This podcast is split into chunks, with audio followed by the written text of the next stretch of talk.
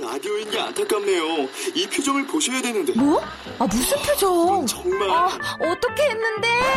KBS 라디오 7개 채널에서 제공하는 최고급 정보들을 사진과 기사, 그리고 영상으로 확인하실 수 있습니다. 읽는 라디오 KBS 라디오 홈페이지 라디오.kbs.co.kr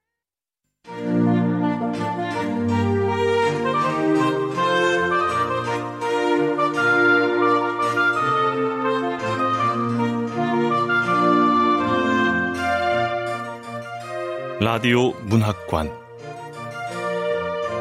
한국인이 사랑하는 우리 문학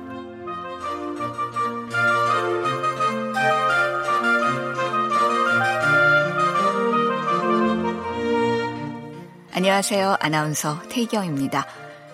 2016 추리 스릴러 네 번째 작품은 도진기 작가의 악마의 증명입니다. 도진기 작가는 2010년 선택으로 한국 추리 작가 협회 미스터리 신인상을 수상하며 데뷔했고요. 작품으로 변호사 고진이 등장하는 붉은 집 살인 사건, 라트라비아타의 초상, 정신자살, 진구를 주인공으로 한 순서의 문제, 나를 아는 남자가 있습니다. 현재 한국 추리작가협회와 한국 미스터리 작가 모임 회원입니다. 오늘 소개하는 악마의 증명은 한국 추리 스릴러 단편선 4에 실려 있습니다. KBS 라디오 문학관, 한국인이 사랑하는 우리 문학, 도진기 작가의 악마의 증명 지금 시작합니다.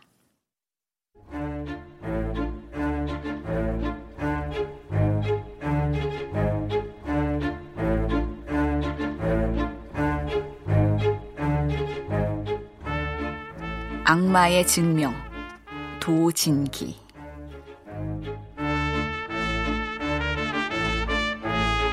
박철의 수기 의정부는 오랜만이었다.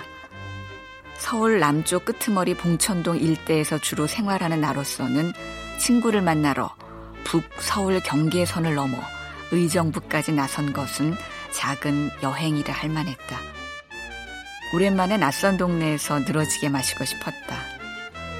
의정부 하면 역시 부대찌개다. 존슨탕 대짜를 시켜놓고 한참 소주를 걸치는데 친구 녀석의 휴대전화가 부르르 울렸고 녀석은 급한 일이 있다며 일어서 버렸다. 미안해하는 녀석에게 택시비가 없다며 3만 원을 빌려 바지 주머니에 구겨 넣었다. 알딸딸해진 상태로 거리를 걷다가 서울 택시를 발견하고 잡아탔다.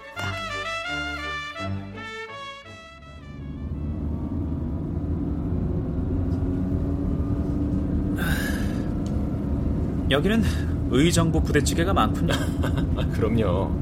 원래 이 지역이 의정부 부대찌개로 유명하잖아요. 간판마다 전부 지들이 원조래. 아, 비슷비슷해서 어디가 어딘지 모르겠네. 뭐야? 교통사고라도 났나? 그럼에도 하필 그 식당이 눈에 띈 것은 마침 앞쪽에서 교통사고가 나서 택시가 잠시 정차했다는 우연 때문이었다. 답답한 마음에 차창 밖을 내다보았더니 황량한 도로가에 부대찌개 식당 하나가 눈에 띄었다. 도로에서 안쪽으로 조금 들어간 곳에 식당 건물 한 채가 달랑 서 있었는데 어둠 속에 홀로 불이 켜진 간판이 마치 허공에 매달려 있는 것 같았다. 때마침 간판 불이 꺼졌고 그게 시선을 더 끌었다. 이어 식당 홀의 불도 차례로 꺼졌다. 누군가가 불을 끄면서 나오는 모양이었다.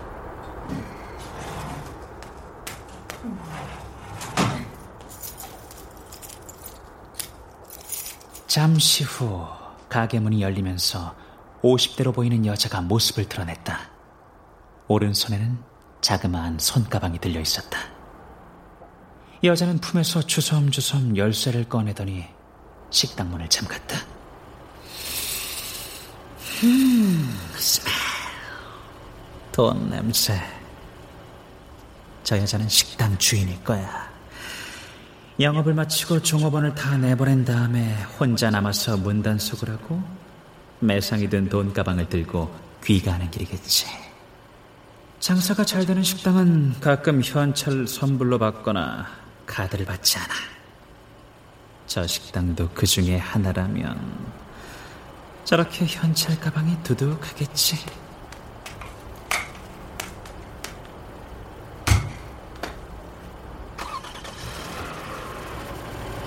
식당 문을 잠근 여자는 식당 옆 공터로 걸어가 중형차에 올라탔다. 가로등 불빛에 검게 빛나던 차는 잠깐 그르렁대더니 어디론가 사라져버렸다. 종업원이 혼자 중형차로 출퇴근할 리는 없겠지. 역시 여자는 주인이 틀림없어.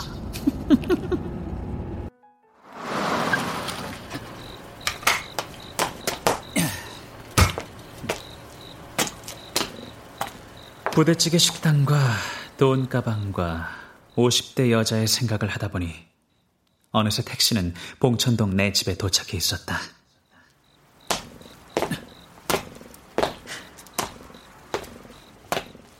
방 하나, 부엌 하나의 월세집. 이곳이 내가 사는 공간이다. 연립주택에 반지하여서 월세가 쌌다. 어학의 재능이 있는 형은 일문학과에 진학했다가 휴학하고 집에서 주로 번역 아르바이트를 하며 지내고 있다. 둘이서 끊임없이 아르바이트를 해야 겨우 학비와 월세를 감당할 수 있었다.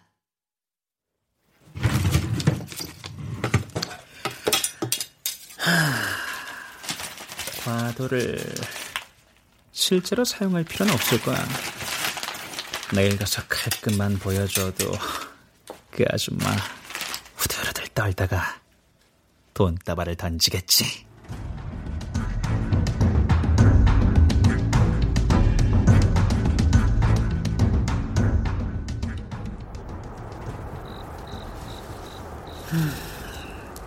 열시 40분. 어? 이제 여주인이 나오네. 오늘은 어제보다 더 늦게까지 장사를 했나봐.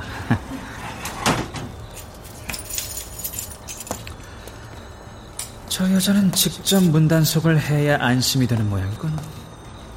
어지간히 종업원을 못 믿네. 뭐, 그 덕분에 나는 오늘 돈을 벌고 당신은 경을 치는 거지.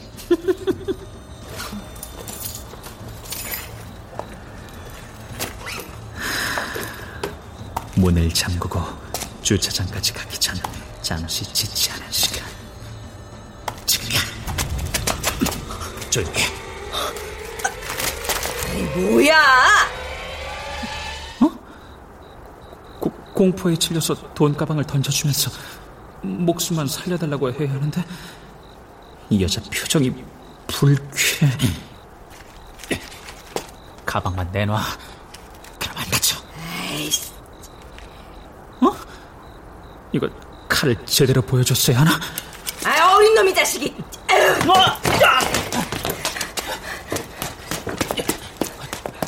휴대폰 꺼내고 신고.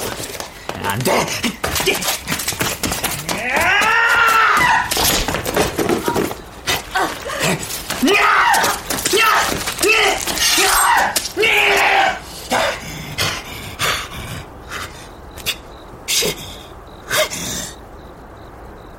옷을 살폈다.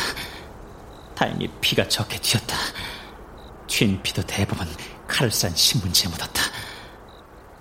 불현듯 누군가 나를 내려다보는 느낌이 얼핏 들었다. 고개를 들어 올려다 보았다.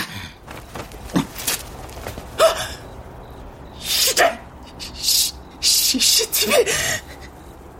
주차장 입구 위쪽에 CCTV가 설치되어 있었다. 나를 내려다보고 있던 CCTV 카메라 렌즈와 정면으로 눈이 마주치고 말았다. 낭패였다. 첫날의 주변을 꼼꼼하게 살피지 않은 것이 화근이었다. 식은땀이 솟았지만 난 그 와중에도 목표물을 잊지 않았다.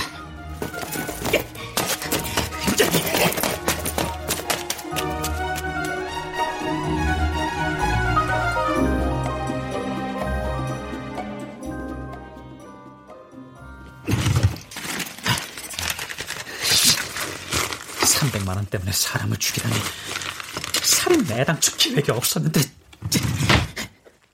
다음 날 아침 형에게 모든 사실을 털어놓았다. 돈 가방은 집을 나서는 형에게 건네주었다. 다음 날 인터넷에 의정부 부대찌개집 식당 주인 50대 여성 김모 씨가 귀갓길에 식당 앞에서 피살되었습니다. 짧은 기사가 실렸다. 그리고 사흘 뒤 저녁. 박철 씨! 안에 있는 거 알고 왔습니다. 문 여세요. 나는 즉시 연행되었고 월세집 수색도 진행되었다. 여자를 찌른 칼과 범행 당시에 입었던 옷가지가 증거물로 압수되었다. 경찰은 역시 CCTV 화면에 찍힌 내 얼굴을 맨 먼저 확보한 것이었다. 그 화면에서 출력한 사진을 택시 회사에 돌려 나를 태웠던 운전기사를 찾아냈다. 어, 어, 이 남자. 알아요, 압니다. 내가 봉천동까지 태워줬어요. 곧바로 형사가 들이닥쳤다. 박철, CCTV 영상하고 범행에 사용한 칼, 옷. 왜 그랬어? 생활고에 시달리다 그만 생활고 때문에 사람을 죽여? 여자가 도망치면서 경찰에 신고하려고 해서 나도 모르게 그만 그냥 찔렀습니다. 나도 모르게 정신없지. 잘못했습니다. 돈은 돈 가방은 버렸고 돈은 다 써버렸어요. 안 됐네. 나는 울먹였다.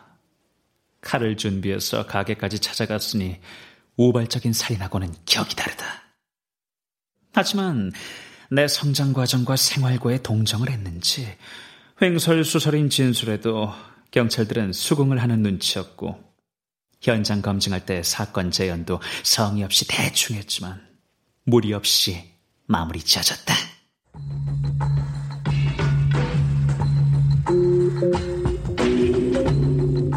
사건은 곧 검찰로 송치되었다. 서울 북부지검으로 송치된 후에도 사건 수사는 일사천리였다. 강도 살인이라는 중대 사건 치고는 피의자가 순순히 자백해 수사가 쉽게 진행되자 검사는 내게 우호적으로 대해주었다. 담당 검사는 호연정이라는 이름의 여자였다. 사건은 검찰 송치 2주일 만에 기소되었다. 국선 변호인으로 변호사 김기욱이 선임되었다.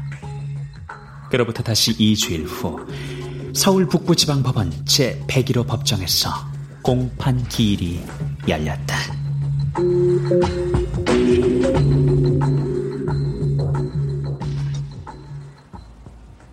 검사 측 모두 진술하시죠. 네. 피고인 박철은 현재 22세 대학 3년생인 자로서 2015년 11월 4일 오후 10시 40분경 의정부시 T동 63번지 소재 의정부 부대찌개 식당 앞에서 일을 마치고 귀가하던 식당 주인 53세 여성인 피해자 김정자를 칼로 찔러 살해하고 현금 300만 원이 든 돈가방을 가져가 강취하였습니다. 이상입니다. 피고인은 공소 사실을 모두 인정합니까? 인정하지 않습니다. 제가 하지 않았습니다. 네? 피고인, 검찰에서 다 자백하지 않았습니까? 그렇습니다. 하지만 제가 하지 않았습니다. 변호인, 지금 피고인은 범행을 부인하는 겁니까? 예. 수사기관에서 자백을 했지만 그건 본의 아니게 거짓말한 겁니다. 피고인의 범행이 아닙니다. 피고인은 당일 사건 현장에 가지도 않았습니다. 외출하지 않고 집에서 일찍 잤다고 합니다. 그렇다면 검찰 측에서 입증 계획을 밝혀주시죠. 네. 우선 피고인은 경찰과 검찰에서 자신의 범행을 자백했습니다. 범행 현장에서 피고인의 얼굴이 찍힌 CCTV 화면, 그리고 피고인의 지문이 묻어있는 칼과 범행 당시 입었던 것으로 피해자의 피가 묻어있는 옷을 증거로 제출하겠습니다. 칼과 옷은 모두 피고인의 집에서 압수됐습니다. 변호인은 증거를 인정하는지 여부를 밝혀주십시오. 피고인의 경찰과 검찰에서의 진술을 모두 인정하지 않겠습니다. 다른 증거물들은 피고인의 범행과 관련이 없습니다. 검사님, 아직 뭐가 뭔지 모르시나 봐요. 벌써 놀라시면 안 되죠. 이제 시작인데. 피고인 측에서는 피고인의 형 박성 씨를 증인으로 신청하겠습니다. 변호인, 피고인의 형이 이 사건과 관계가 있나요? 예, 분명히 사건의 진상과 큰 관련이 있습니다.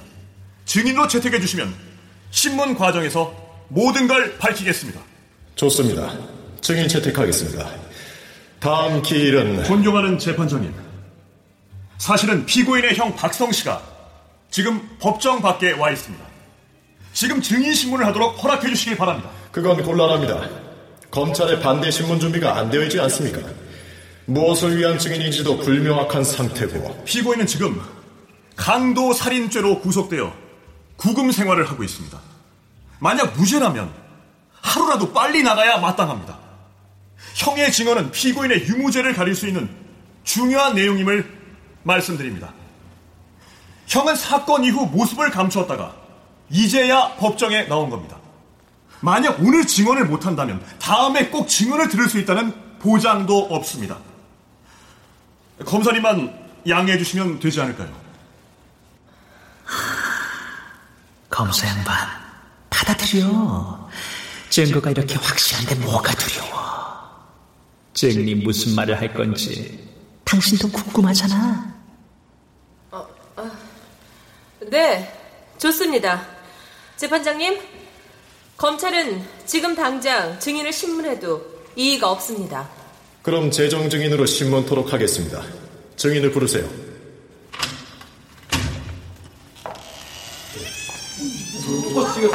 쌍둥이 아니야 저거?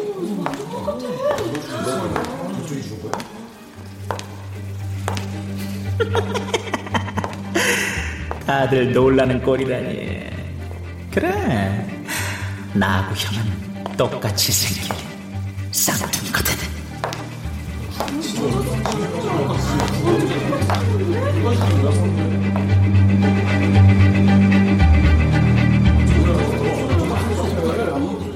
조용히 좀 해주세요. 자, 변호인 측 증인 신문하시죠. 예, 재판장님. 어, 증인과 피고인의 관계를 말해 주시죠. 제가 증인의 형입니다. 쌍둥이입니까? 네, 일란성입니다. 증인의 직업은 뭔가요? 대학 휴학 중이고 아르바이트로 번영일을 가져다 주로 집에서 일하고 있습니다. 피해자 김정자 씨를 아십니까? 이의 있습니다. 지금 변호인은 사건과 전혀 상관없는 사람에게 유도 질문을 하고 있습니다. 기각합니다. 예. 증인 대답해 주시죠. 피해자 김정자 씨를 아십니까? 전혀 알지 못합니다. 사건이 있었던 당일, 그러니까 11월 4일 저녁에는 뭘 하셨습니까? 집에서 번영일을 좀 하다가 저녁부터 일찍 잠이 들었습니다. 단도직입적으로 묻겠습니다. 증인이 피해자를 죽인 것 아닌가요? 이의 있습니다. 변호인은 전혀 다른 대상에게 엉뚱한 질문을 하면서 사건의 본질을 흐리고 있습니다. 사건의 본질과 관련된 질문입니다. 증인, 증인이 죽였나요? 아닙니다. 자, 증인. 이 사진을 한번 봐주시겠습니까? 현재 검찰에서 제시한 가장 중요한 증거인 CCTV 사진에 당신의 얼굴이 찍혀 있습니다. 당신이 찌른 거 아닙니까? 아닙니다. 그렇게 따지면 동생도 저와 얼굴이 같지 않습니까? 그러면 동생이 했나요? 그건 알 수 없습니다. 동생이 사건 당일 어딜 갔다 왔는지 모르십니까? 저는 저녁부터 일찍 잠이 들어서 잘 모릅니다. 나갔다 왔는지조차 알 수 없습니다. 그럼 이 화면에 찍힌 옷은 누구의 것입니까? 그 옷은 저와 동생이 같이 번갈아 입는 것입니다. 쌍둥이라서 체형이 같으니까요. 옷을 각자 사서 입을 형편도 안 되고요. 자, 이 증거 사진에 찍힌 이 칼은 범행에 쓰인 흉기입니다. 이 칼에 대해서 아십니까? 저희 집에서 과일 깎을 때 쓰는 칼입니다. 이 칼에서 당신의 지문이 나왔습니다. 당연하죠. 저희 형제가 집에서 늘 쓰던 거니까요. 동생의 지문도 있을 겁니다. 증인의 동생은 자신이 하지 않았다고 합니다. 그렇다면 증인이 살해한 것 아닙니까? 아, 아닙니다. 동생이 한 건지 아닌지는 저도 모르겠지만 저는 절대로 하지 않았습니다. 마지막으로 묻겠습니다. 이 CCTV에 찍힌 사람이 동생인지 증인인지 구별할 수 있겠습니까? 글쎄요. 실제로 주위 친한 사람들조차 저희 형제를 헷갈려 하는데 저 정도 화면만 가지고 구별할 수는 없겠죠. 이상입니다. 호연정 검사는 즉시 반대 신문에 나섰지만 형에게서는 같은 대답이 반복될 뿐이었다. 호연정 검사는 무기력하게 자리에 앉았고 대조적으로 김기옥 변호사는 의기양양하게 변론에 나섰다. 존경하는 재판장님, 지금 피고인은 자신이 살인을 하지 않았다고 말합니다. 피고인은 그날 외출하지 않고 집에서 일찍 잠들었습니다. 증인으로 나온 피고인의 형인 박성 씨도 피고인과 똑같이 그날 외출을 하지 않고 집에서 일찍 잠들었다고 주장하고 있습니다. 결국 알리바이가 없는 것은 두 사람 다 같습니다. CCTV에 나온 사진이나 옷, 범행에 쓰인 칼을 보면 둘 중에 하나가 범인인 것 같습니다. 하지만 둘 중 누굽니까? 검찰이 제출한 증거만으로 구분해낼 수 있습니까? 박철과 박성 두 사람에게 놓인 혐의의 양과 질은 똑같습니다. 칼에는 두 사람의 지문이 모두 있습니다. 옷은 형제가 번갈아 입는 겁니다. CCTV에 범인의 얼굴이 찍혔지만 그 사람은 피고인일 수도 있고 피고인의 형일 수도 있습니다. 즉, 살인은 피고인이 했을 수도 있지만 아닐 수도 있다는 겁니다. 형인 박성 씨가 했을 수도 있지만 그 역시 아닐 수도 있습니다. 수학적으로만 말하면 확률은 반반, 50%의 확률입니다. 피고인이 유죄일 확률은 50%이지만 무죄일 확률 또한 50%입니다. 절반의 확률, 절반의 증명으로 피고인을 유죄로 인정해 살인죄로 처단할 수는 없습니다. 재판은 제비 뽑기가 아니니까. 만약 피고인의 형이 진범이라면 지금 구금되어 있는 피고인은 또 한 명의 피해자가 되는 겁니다. 하지만 피고인은 경찰과 검찰에서 다 자백하지 않았습니까? 그건 형이 범행을 했을지 모른다고 생각하고 형을 보호하기 위해 죄를 뒤집어 쓴 겁니다. 재판 과정에서 겁이 났고 뒤늦게 진실을 밝히기로 한 거죠. 자, 지금 피고인은 법정에서 검찰 자백을 부인했습니다. 따라서 그 자백은 이제 증거 능력이 없어졌습니다.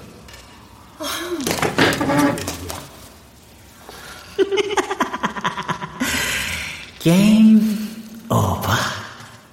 다음 공판은 3주 뒤로 잡혔다. 하지만 이미 게임은 끝났다. 나는 바로 다음 날 재판부의 직권 보석 결정으로 석방되었고 불구속으로 재판을 받게 되었다. 당연한 수순이었다.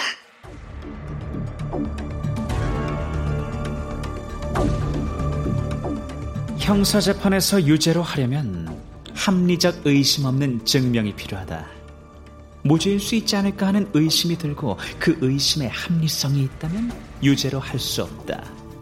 말하자면 피고인이 유죄라는 점에 상식적으로 의심이 있을 수 없다라는 수준까지 충분한 증거가 갖추어졌을 때 비로소 유죄로 결정할 수 있는 것이다. 굳이 수치로 표현한다면 90% 이상?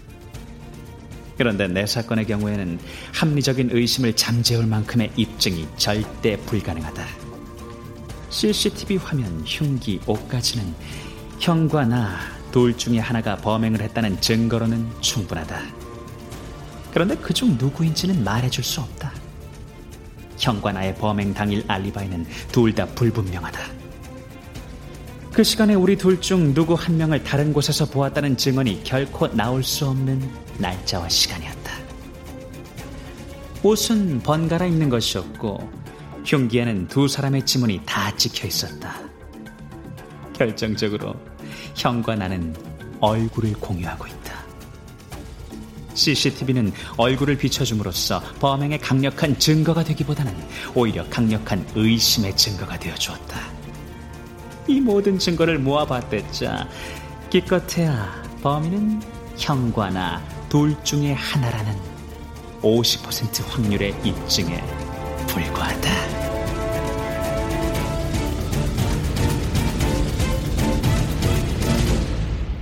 사건이 일어나던 날 밤 고민하던 나는 내가 가진 조건, 즉 쌍둥이 형이 존재한다는 것에 생각이 미쳤고 이것을 이용하기로 했다.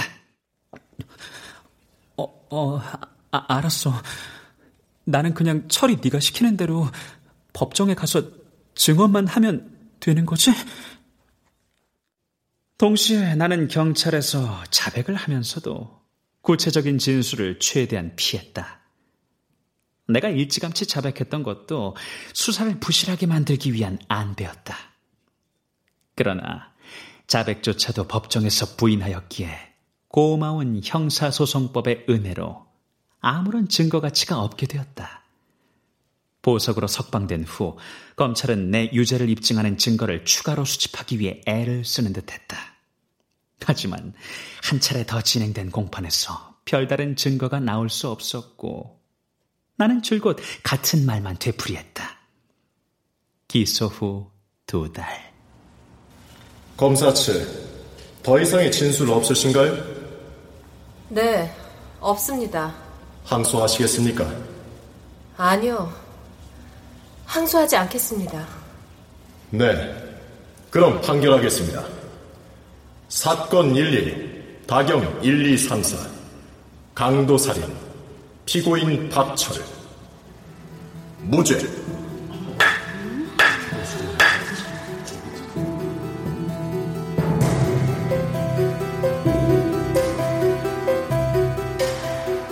그제야 나는 홀로 자축의 술잔을 들었다. 이제는 진실을 기록하여도 괜찮은 때가 되었다. 일사부재리 원칙 덕분이다. 일사부재리의 원칙. 범죄 행위에 대하여 한 번 재판을 하였으면 결과가 옳든 그르든 사건은 종결되고 두 번 다시 재판할 수 없다. 즉, 일단 판결이 확정되면 같은 사건에 관하여 다시 공소의 제기가 허용되지 않는다. 내가 설사 범행을 만천하에 고백한다 해도 더 이상 이 사건으로 절대 재판도 처벌도 받지 않는 면죄부를 가지게 되었다. 이제는 남은 대학 시절 전공인 법학 공부에 충실해 무사히 졸업하는 일이 남았을 뿐이다. 박철이 무죄 판결을 선고받은 다음날 오전 9시 호연정 검사실 송 수사관님 네, 검사님. 경찰 붙여서 박철, 박성 두 사람 철저하게 감시해 주세요. 그 사건 끝난 거 아닌가요? 아니, 뭘 감시하라고 저... 돈가방의 소재를 찾는 게 목표예요. 박철이 피해자로부터 강탈한 돈가방. 박철을 체포할 때 돈가방이 발견되지 않았잖아요? 그렇다면 범행 후 사라진 박철의 형 박성이 돈가방을 갖고 있다고 보는 게 맞겠죠? 하지만 두 형제는 박철에 대한 재판이 진행되는 동안에는 증거가 될 돈가방을 찾는 섣부른 행동은 하지 않았을 겁니다. 그런데 이제 무죄 판결도 받았겠다. 우리가 항소도 포기했으니까 완전히 안전을 보장받았잖아요. 아마 지금쯤 돈가방을 찾을 겁니다. 저, 잠깐만요, 검사님. 그, 새 증거가 발견됐다 쳐도 일사부재리 때문에 처벌 못합니다. 그렇긴 하죠. 하지만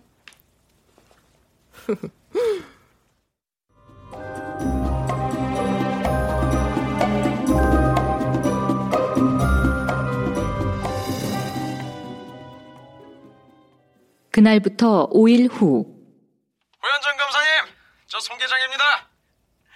찾았어요, 가방. 양재동 공공도서관에 비치된 장기보관 사물함에서 박성희가 돈 가방을 찾는 현장을 덮쳤습니다. 우리한테도 약간의 행운이 있네요.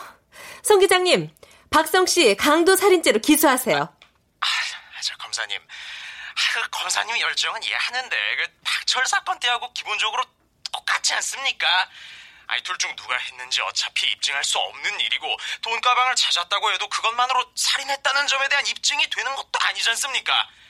피해자의 돈 가방에는 박철, 박성희 주문 둘 다 찍혀 있는데 무죄가 뻔해요. 그 괜히 기소해서 또 웃음거리 되느니 네, 저도 무죄가 될 걸 알아요. 아, 근데 왜? 그래도 기소하세요. 강도 살인죄.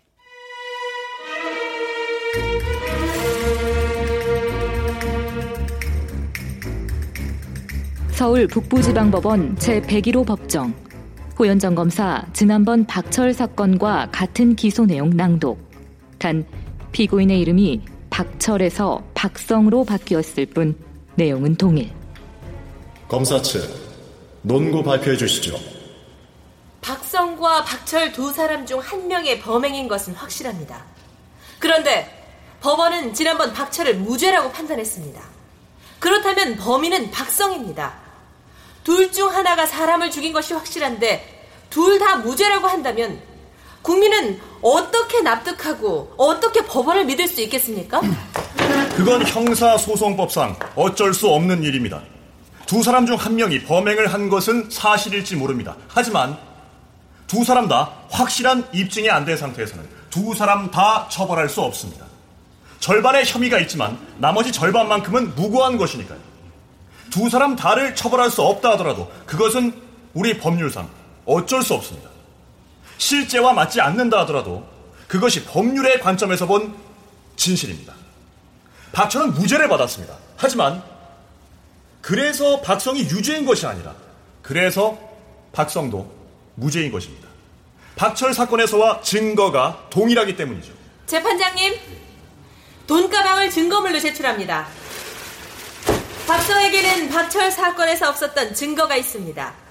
박성은 피해자를 살해하고 돈가방을 훔쳐 도주했습니다. 훔친 돈가방을 사물함에 넣어뒀다가 동생 박철의 재판이 끝나자마자 그 가방을 찾으러 갔다가 발각됐습니다.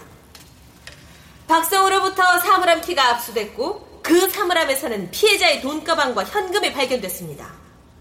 박성이 살인을 저질렀음을 보여주는 증거입니다. 아, 아니 저 그건 피고인의 동생 박철이 돈가방을 주면서 잠시 피해 있으라고 해서 할 수 없이 돈가방을 갖고 나갔던 겁니다. 그건 박성의 주장일 뿐입니다. 동생 박철의 말을 들어보기 전까진 확인할 수 없습니다. 저 검사 뭐야? 나는 아무 죄도 없는데 피고인석에 앉아서 이러다가 동생 죄를 내가 뒤집어 쓰는 거 아니야? 일사부재인가 뭔가 그런 건 모르겠고 박철 뭐해? 이번에는 네가 날 구해줄 차례야. 음, 예, 알겠습니다. 재판장님, 피고인 박성의 무고함을 증명하기 위해서 동생인 박철을 증인으로 신청하겠습니다.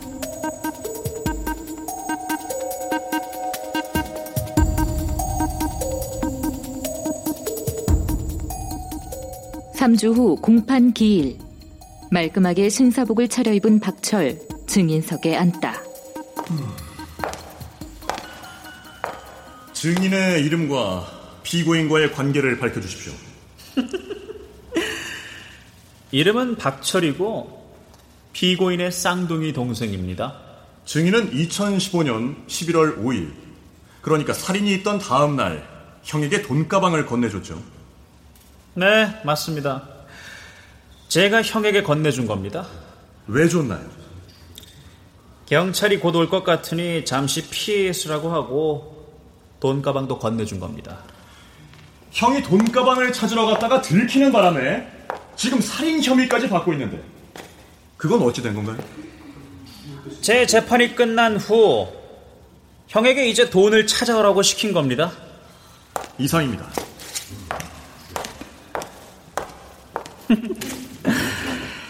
그래요, 변호사님. 잘하고 계십니다. 형의 변호인으로서 형이 피해자를 죽이고 돈 가방을 손에 넣은 것이 아니라 나한테 건네받았다는 것만 입증하면 됩니다. 검사 측 증인 신문하시죠. 네. 증인은 지금 형인 박성이 살인 혐의를 받고 있다는 걸 알고 있죠? 예. 범행 현장에 CCTV에 얼굴이 찍혔지만 증인 형제가 쌍둥이여서 둘 중 누구인지를 알 수 없습니다. 그래서 지난번 증인도 범인으로 기소됐다가 무죄를 받았죠? 어, 예. 그런데 증인의 형은 피해자로부터 뺏은 돈가방을 가지고 있었습니다. 그래서 증인의 형이 지금 의심을 받고 있는 겁니다. 그 사실도 알고 있죠? 네.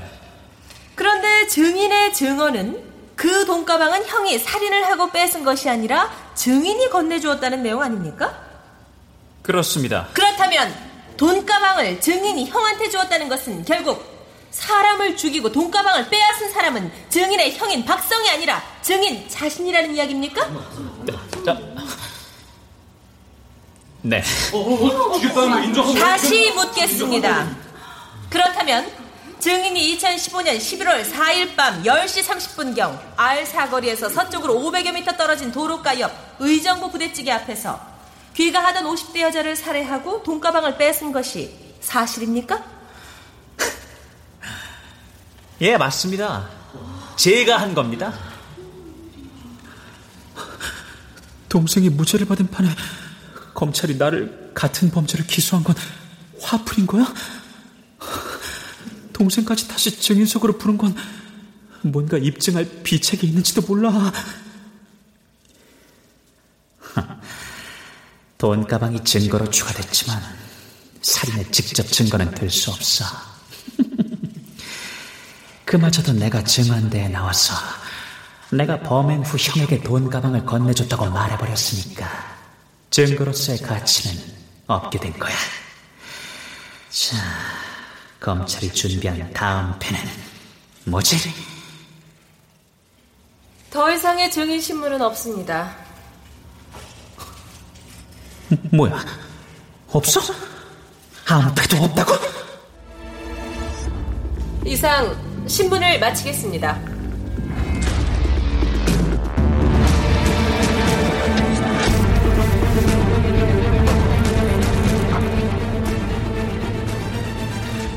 다음 기일 피고 박성에게 무죄를 선고한다.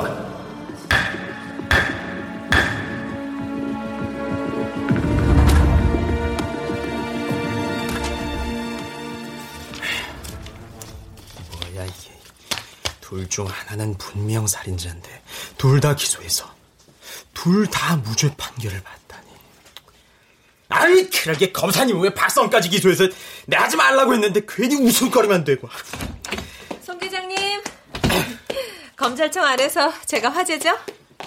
아니 뭐뭐 괜히 기소는 해서 웃음거리 됐다고. 아, 박철이 그 자식 말이에요. 그저 일사부재료로 처벌 안 받는다고 이젠 아주 에, 당당하게 법정에서 지가 범행했다고 증언하잖아요. 형제간의 오해 하나는 알아줄 만 하네 뭐. 아, 참 교활한 놈이야. 그 아주 내 신호 위반 하나만이라도 걸려봐. 내가 완전히 그냥 주물러 놓을 아이, 이게. 송 기장님, 박철, 박성 쌍둥이 수사기록 다시 좀 보여주세요. 검사님 아직도 포기 안 하신 거예요? 아, 뭐 어떻게 할 작정이신 거예요? 뭐 지금 다시 박철을 기소해야죠. 강도 살인으로.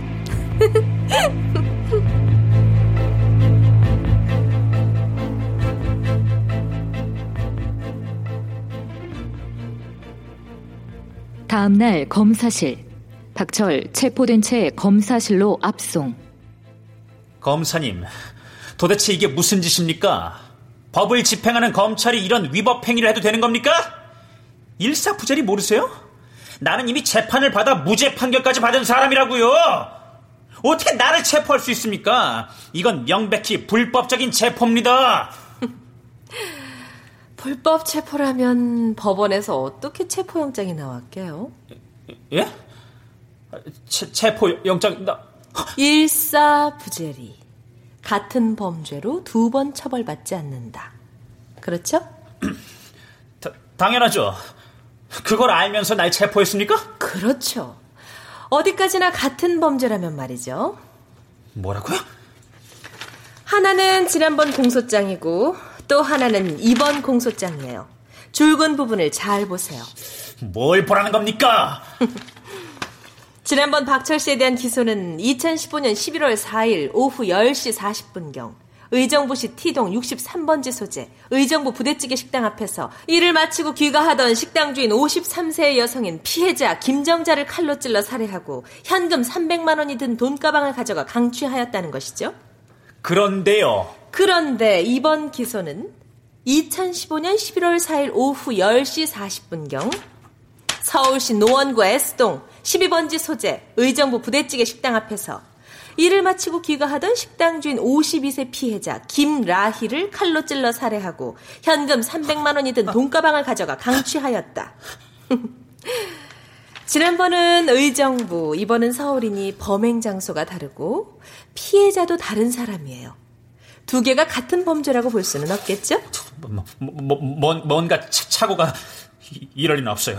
그 식당은 분명히 의정부에 있는 체포영장이 나왔다니까요. 주소가 틀린 다른 사건이니까. 당신이 당신이 날 속였건 속인 건 박철 씨가 먼저지. 나는 그 연극을 부수기 위해 승부를 걸었던 것 뿐이고. 아니야! 박철 씨에 대한 첫 번째 기소는 내가 만들어낸 엉터리였어요. 당신의 실제 범행과는 장소도 피해자도 다른 내용으로. 그러니까 당신의 진짜 범행에 대한 재판은 없었던 얘기가 되죠. 그러니까 일사부재리도 적용될 여지가 없어요. 처음부터 만들어낸 엉터리? 네. 처음부터 범행 장소의 주소와 피해자를 바꿔치기 했어요. 실제 범행은 서울시 노원구 S동 소재 의정부 부대찌개집 피해자는 52세 김라희 하지만 기소는 의정부시 T동 소재 의정부 부대찌개집 피해자는 53세 김정자로 했던 거예요. 시각만 같을 뿐 두 사건은 분명히 다른 사건이죠. 뒤에 것은 사실 사건 자체가 존재하지 않아요. 김정자 씨는 의정부시 T동 63번지에 엄연히 살아계시거든요. 그럼 그, 그 의정부 부대찌개 집이 사실은 서울에? 그래요. 당신의 선입견을 이용한 거였어요. 의정부 근처에서 의정부 부대찌개란 상호를 달고 있었기 때문에 당신은 그 식당의 주소도 당연히 의정부 어디일 거라고 믿었던 거죠. 더군다나 서울 남쪽 봉천동에 사는 당신은 그게 잘못된 주소란 걸 알 수 없었을 거예요. 범행 장소인 의정부 부대찌개집 앞 도로는 서울과 의정부를 가르는 경계도로였어요. 도로 하나를 사이에 두고 건너편은 의정부, 이쪽은 서울이었죠. 음, 당신이 살인을 저지른 그 의정부 부대찌개집은 사실은 행정구역상 서울 소재였고 정확히는 이번 공소장에 기재한 대로 서울 노원구 S동 12번지예요. 또 자신이 죽인 사람의 이름 따윈 몰랐을 거니까 피해자 이름을 바꿔치기 하는 건 더 간단했죠. 신문에는 피해자는 50대 여성 김모 씨라고 익명으로 보도되었을 뿐이니까 인근의 50대 김씨 성 가진 여자분을 찾아 그분의 양해를 구하고 바꿔놓은 거예요. 결국 당신은 진짜 범죄에 대해서만 형의 재판에 증인으로 나와 법정에서 깨끗이 자백해버린 겁니다. 하지만 이번에도 내가 다시 법정에서 부인한다면 박철 씨의 희망을 망가뜨려서 미안한데 법정에서의 진술은 나중에 부인하더라도 증거가 된다는 걸 똑똑한 법대생인 당신이 모르진 않겠죠? 박철 씨가 형의 재판에서 증인으로서 한 진술은 법정 진술로서 증거 능력이 있습니다. 제가 이번 사건에 도박을 걸었던 건 도박을 걸어? 쌍둥이 형제들의 심리였어요. 난 일부러 처음부터 가공의 범죄 사실로 기소를 해서 무죄를 받은 다음에 다시 당신 형인 박성 씨를 동일한 범죄로 기소했죠. 그리고 기다렸습니다. 당신은 쌍둥이 형인 박성 씨의 증언 덕분에 법망에서 벗어났으니까 만약 박성이 기소되어 살인으로 추궁을 당하게 되면 반드시 법정에서 자신의 범행을 진술해 형을 구할 거다. 분명 구할 거다. 도박을 걸었죠. 그건 도리 따위가 아니더라도 생리적으로도 그렇게 되지 않을까 생각했어요. 일란성 쌍둥이는 성격과 행동 패턴도 거의 흡사하니까요. 근데 빙고! 당신은 내 예상대로 형의 재판에 출석해서 당당하게 자신이 범죄자라고 털어놓았죠. 자신은 일사부재리로 절대로 처벌받지 않는다는 믿음 아래. 하지만 첫 번째 기소는 가공의 범죄 사실에 대한 거고, 따라서 당신의 범죄에 대한 재판은 존재하지 않았던 거예요. 그러니까 일사부재리도 적용될 여지가 없죠. 이어진 당신 형의 재판. 당신이 한 자백 덕분에 흉기와 지문, CCTV 화면이 생생한 증거 능력을 갖고 부활했어요. 살인을 한 사람이 박성이 아니라 박철임을 알리는 더 이상 완벽할 수 없는 증거물로요. 박철 씨, 이제 드디어 당신을 제대로 기소할 수 있게 됐네요. 처음부터 다 알고 계셨던 거군요. 아니 뭐 박철 씨가 검찰로 송치되어 검사실에 와서 순순히 범행을 자백했을 때까지는 아무런 문제가 없는 듯 보였어요. 생활고에 찌든 한 대학생이 어설픈 강도짓을 하려다가 우발적으로 사람을 죽인 흔한 사건으로만 치부했죠. 심지어는 박철 씨가 측은하게 보여서 토닥여주기까지 했잖아요. 근데 송 계장님이 당신 주변 조사를 한 후 당신에게 쌍둥이 형이 있다고 그 형은 사건 이후 사라져서 행방이 묘연하다고 그러더군요. 쌍둥이라 그 말을 듣는 순간 아찌 나는 멍해져서 머릿속으로 증거물을 하나하나 세어봤어요. 우리가 가진 주요 증거는 흉기인 과도, 피해자의 피가 묻은 옷, 그리고 CCTV 화면이었어요. 증거물로 보면 쌍둥이 중 하나가 살인을 한 것은 분명한데 아무리 봐도 둘 중 누구인지는 알 수 없는 것들이잖아요. 범인을 특정하기는커녕 오히려 혼란만 야기하는 증거들이었죠. 처음에는 박철 씨가 정말 진범인 걸까 의심도 해봤어요. 하지만 곧 형을 대신해 체포된 건 분명히 아니라고 확신했어요.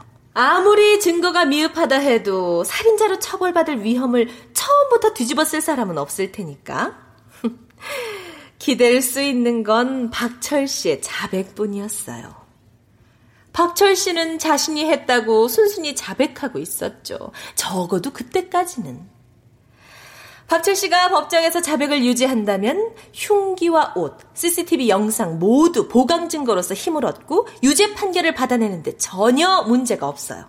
하지만 만약에 만약에 박철 씨가 법정에서 자백을 뒤집는다면 꼼짝없이 당할 수밖에 없다는 걸 깨달았어요. 박철 씨는 검찰에 와서도 경찰에서와 같이 똑같이 자백을 하고 있었지만 법정에서 아니다라고 한마디만 해버리면 우리 형사소송법에선 증거로서의 가치가 없게 되니까요. 당신은 똑똑한 법대생이잖아요? 그러니까, 그러니까 당신도 시나리오를. 뭐, 처음부터 덫을 놓은 건 아니에요. 근데 당신이 순수하게 범죄를 인증하는 태도부터가 의심스러웠어요. 게다가 범죄를 입증할 만한 증거는 당신 자백밖에 없으니까. 계산을 좀 해봤죠. 분명 박철은 법정에서 뒤집을 시나리오를 작성 중이다. 그렇다면 박철 씨의 시나리오를 부술 방법은 뭘까? 뭘까? 결국 당신이 자백하지 않는 한 두 사람 중 누가 범행을 했는지 입증할 수 없다는 걸 인정할 수밖에 없더군요. 그건 불가능한 악마의 증명이었어요. 악마의 증명. 그래서 고심 끝에 처음에 페이크, 거짓 기소와 박성에 대한 두 번째 기소라는 덫을 놓았던 겁니다. 법정에서 당황했던 건 모두 연기였군요. 재판은 예상대로던걸요? 당신은 법정에서 범행을 부인했고, 당신 형 박성은 극적으로 증언했고, 나는 불의의 공격에 화난 모습을 연기했지만 마음속으로는 웃고 있었죠. 악마의 증명. 내가 걸려든 거라. 악마의 증명. 박철 씨, 당신을 강도 살인죄로 기소합니다. 그렇게 얼빠진 눈으로 나를